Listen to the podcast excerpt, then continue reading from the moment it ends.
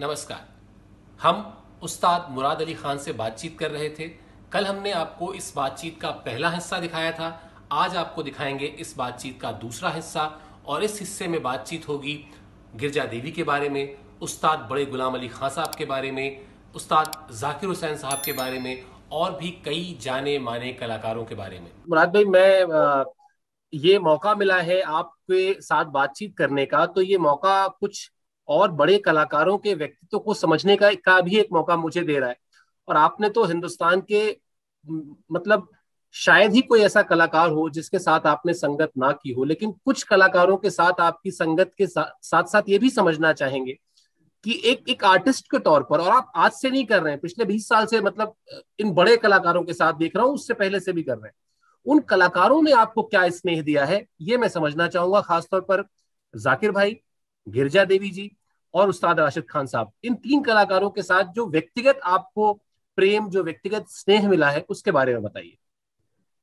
जी एक एक नाम और खास इसमें जोड़ना चाहूँगा शुभा जी का। हाँ बिल्कुल बिल्कुल। क्योंकि जो उम्र के बाद मैंने आपको बताया कि सरंगी शुरू की हम्म। तकरीबन दस ग्यारह साल की वो बिल्कुल ऐसा शुरुआती दौर था कि हमारे स्कॉलरशिप हुआ सीसीआरटी में तो उस वक्त जूरी में शुभा जी आए। मुझे आज भी याद कि उन्होंने स्कॉलरशिप दिया मुझे भी और फतेह भाई हम्म।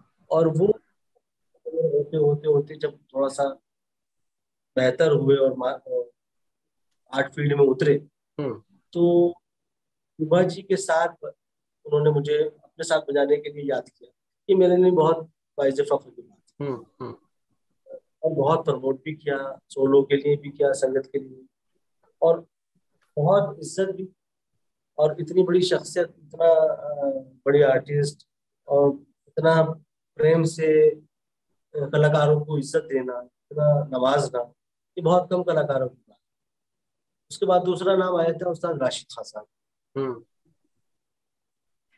मेरे ख्याल से नाइनटी सेवन में मैं उनके साथ पहली बार तकरीबन चौबीस साल हम्म।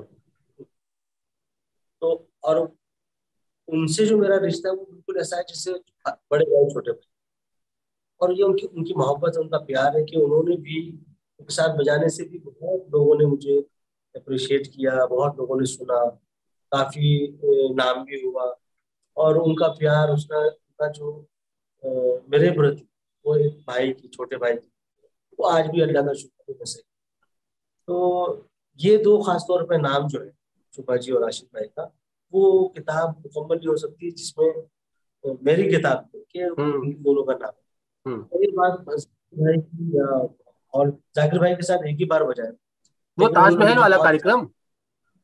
जी आगरा आगरा। बिल्कुल मुझे याद है मैंने देखा है। वो एक एक ही बार बजाया और उन्होंने इतना इज़्ज़त से मुझे नवाजा जबकि तो मैं मैं तो उनके सामने हम तो बचपन से उनको सुनते आ हम्म। और ये ख्वाब मैंने पूरा किया जाकिर भाई के साथ बैठ और वो किस्सा मैंने हमेशा सुना है कि वो खुद नहीं गए दीप प्रज्वलित कर हाँ हाँ हाँ उन्होंने आपको भेजा। बिल्कुल। और बल्कि मुझे जहाँ तक याद है उन्होंने आयोजकों से कहा कि आपको भेजा जाए। हाँ और उन्होंने हाँ। कहा कि आपको इनकी आदत पड़नी चाहिए। हम्म। मतलब मेरी और इनको आपकी आदत पड़नी चाहिए कि आने वाले कल के लेजेंड्स यही है।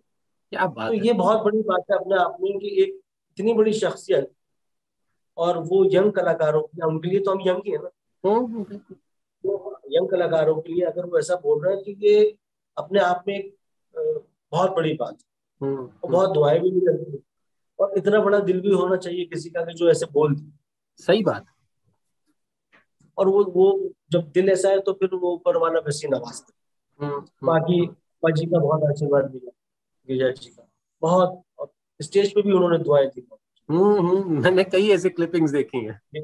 बहुत उनका बहुत अच्छा मिला या पंडित अजय चक्रवर्ती जी हैं हम्म। या और भी बहुत बड़े बड़े कलाकार हैं कि ये कुछ नाम आपने पहले मेंशन कर दिए थे वरना अगर लिस्ट लिखने में लगे तो अगर अगर किसी एक का नाम छूट जाएगा तो मुझे खुद भी बुरा लगेगा। लेकिन मुझे सभी कलाकारों ने बहुत इज़्ज़त और बहुत आशीर्वाद आप पंडित रविशंकर जी के साथ तो आपको आठ दस दिन रहने का मौका भी मिला था। आ, रहने का मतलब एक स्वर संगीत नाटक अकेडमी ने कार्यक्रम किया था श्री फोर्ट में दिल्ली जी जी जी। और उनके घर पर तकरीबन आठ दिन या नौ दिन हाँ। चली। थी उनका एक, एक बहुत बड़ा फ़ेमस ऑर्केस्ट्रा था कल्याण।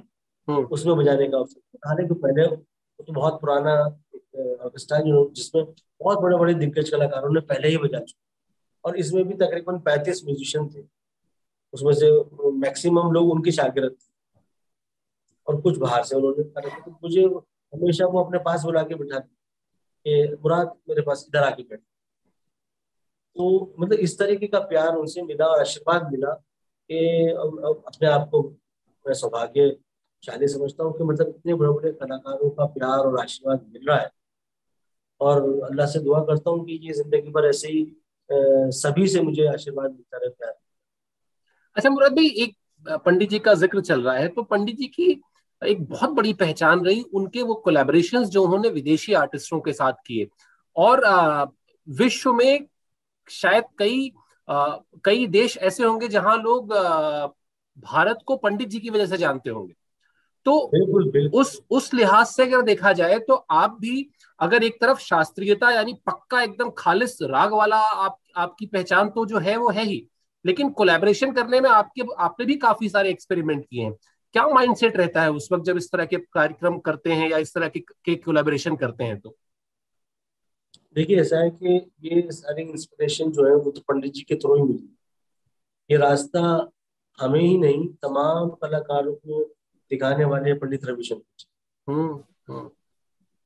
शास्त्रीय संगीत तो हमारा है ही लेकिन हम्म। जो पाश्चात्य उसको अपनाने में क्योंकि सुर तो वही है। सारे गाँव पादाने वो शुद्ध स्वरों में हो या कोमल स्वरों में हो सीखते तो हम लोग दोनों ही हैं।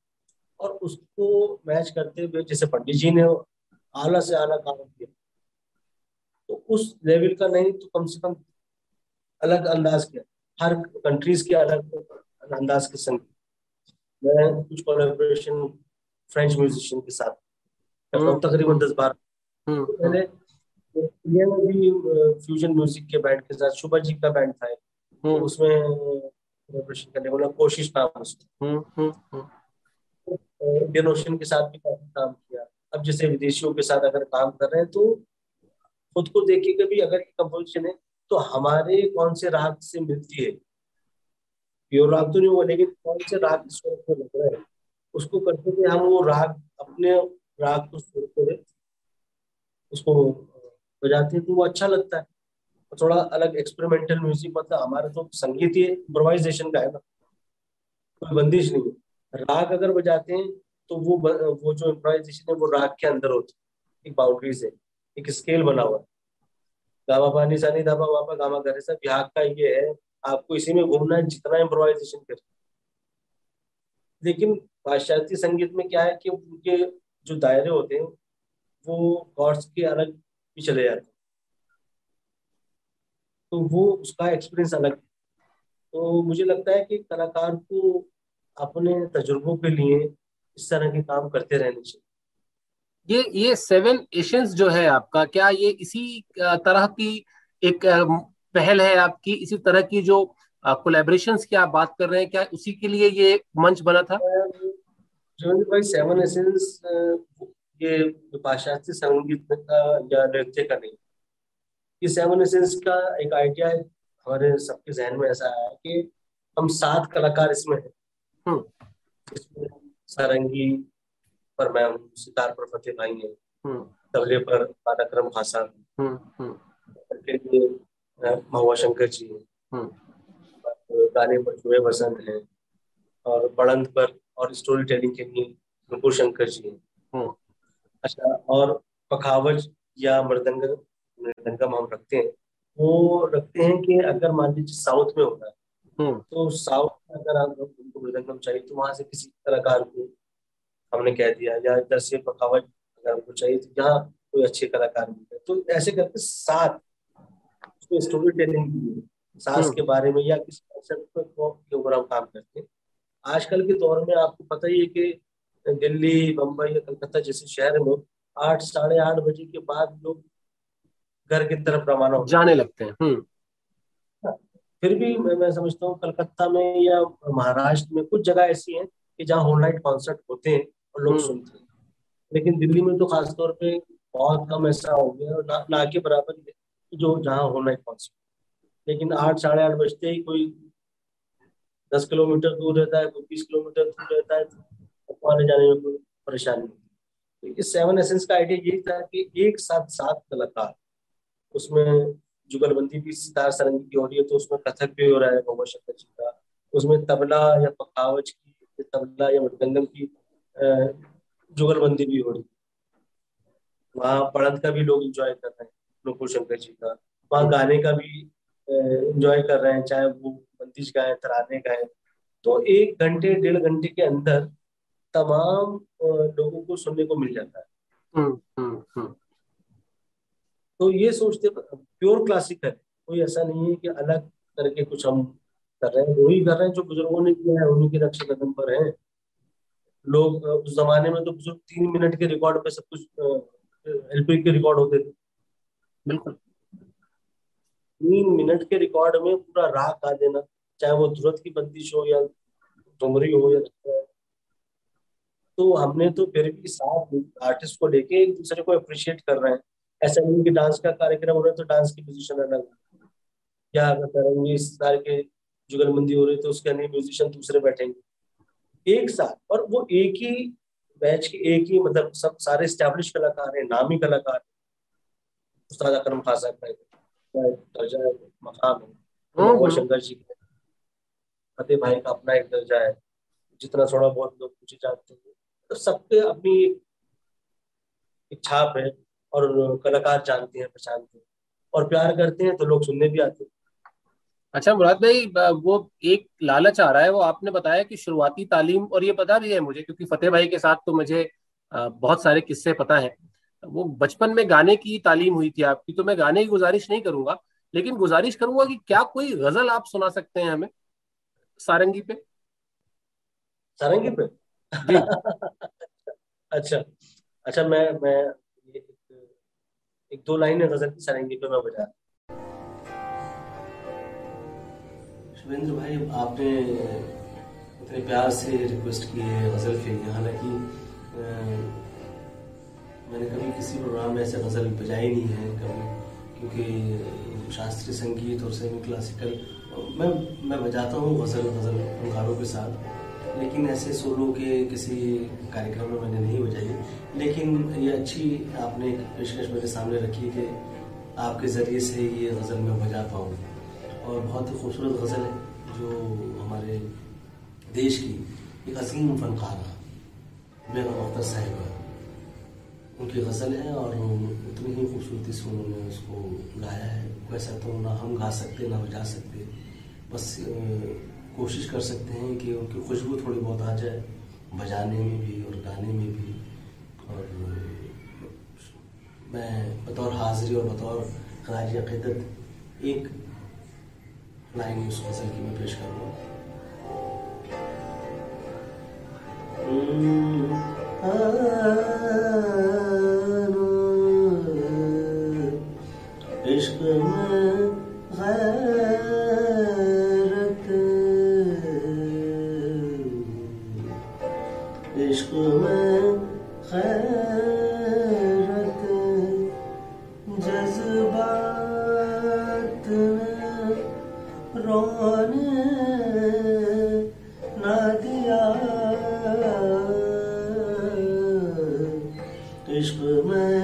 गैरत जज्बात रोन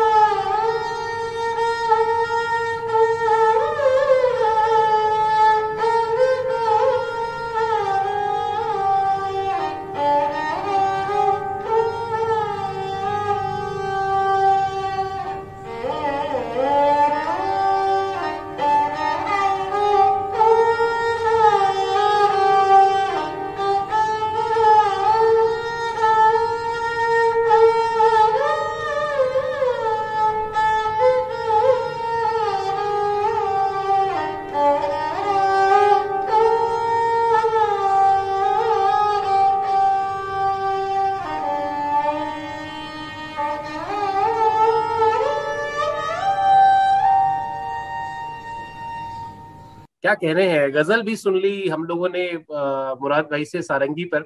मुराद भाई ये इंटरव्यू खत्म करें उससे पहले थोड़ी सी मुझे एक बदमाशी सूझ रही थी। और बदमाशी ये कि आपने सारे कलाकारों के साथ नामी कलाकारों के साथ संगत की है। लेकिन क्या। कभी ऐसी कोई ख्वाहिश हुई कि काश हला कलाकार के साथ बजाने का मौका मिला होता? कोई कलाकार एक दो जो आपके जहन में आते हो कि यार ये उसकी कोई वजह हो सकती है, ऐसा हो सकता है कि वो अब इस दुनिया में ना हो, कुछ भी वजह हो सकती है, लेकिन कभी कोई ऐसा कलाकार का नाम दिमाग में आया कि यार उनके साथ बजाया होता तो मज़ा ही आ जाता। आधा जवाब तो आपने दे दिया कि जिस वक्त हम फ़ील्ड में निकल आए और गाने बजाना शुरू हो गया तो उसमें से एक कलाकार थे जो थे, जीवित थे, लेकिन वो चांस नहीं बन पड़ा मुलाकात हुई, आशीर्वाद मिला और बाकी दो कलाकार ऐसे थे जिनके लिए आज भी सोचता हूँ कि उस जमाने में अगर दो तीन कलाकार ऐसे थे कि अगर उस जमाने में भी पैदा होते तो उनके साथ भी गुजारते संगत ही करते चले। तो उसमें से उसमें जिसमें मैं बताऊँ सबसे पहले गौहर जान जी। हम्म। उस्ताद बड़े गुलाम खान साहब उस्ताद हाँ, हाँ हाँ क्या बात है। बेगम अख्तर जी। और पंडित भीमसेन जोशी। अब मैं यही कह सकता हूँ कि शायद ये जो नाम आपने लिए उनकी जो उनकी उन लोगों की परंपरा के जितने भी कलाकार अपने आज की तारीख में हैं और स्टेज पे हैं उन सब के साथ बजाने का आपको सौभाग्य मिला है चाहे पंडित अजय चक्रवर्ती हूँ जो बड़े गुलाम अली खान साहब के ही आ, की परंपरा को आगे बढ़ा रहे आखिर में बहुत बहुत आपको धन्यवाद और आ, बहुत ढेर सारा शुभकामनाएँ रागगिरी की तरफ़ से। और यही कहूँगा कि जो सारंगी को लेकर जो लोग भी इस इंटरव्यू को देख रहे हैं, जिन लोगों ने भी मुराद भाई को सुना, वो तीन चीज़ें दिमाग से ज़रूर निकालें। पहली, कि ये कोठे पर बजने वाला इंस्ट्रूमेंट था। दूसरी, कि सिर्फ़ दर्द की ही चीज़ें इससे बजाई जाती हैं। और तीसरी, कि ये बजाना बहुत बड़ा कोई रॉकेट साइंस है। सच ये है कि जैसे समर्पण जिस तरह का संस्कार बाकी इंस्ट्रूमेंट के लिए चाहिए, उतना ही इसके लिए भी चाहिए। एक मुहिम हम शुरू करते हैं आइए कि हम सारंगी के बारे में बातचीत करें, सारंगी सुने, सारंगी को प्यार दें, सारंगी को वो सम्मान दे जिसकी वो हकदार है। मुराद भाई बहुत बहुत धन्यवाद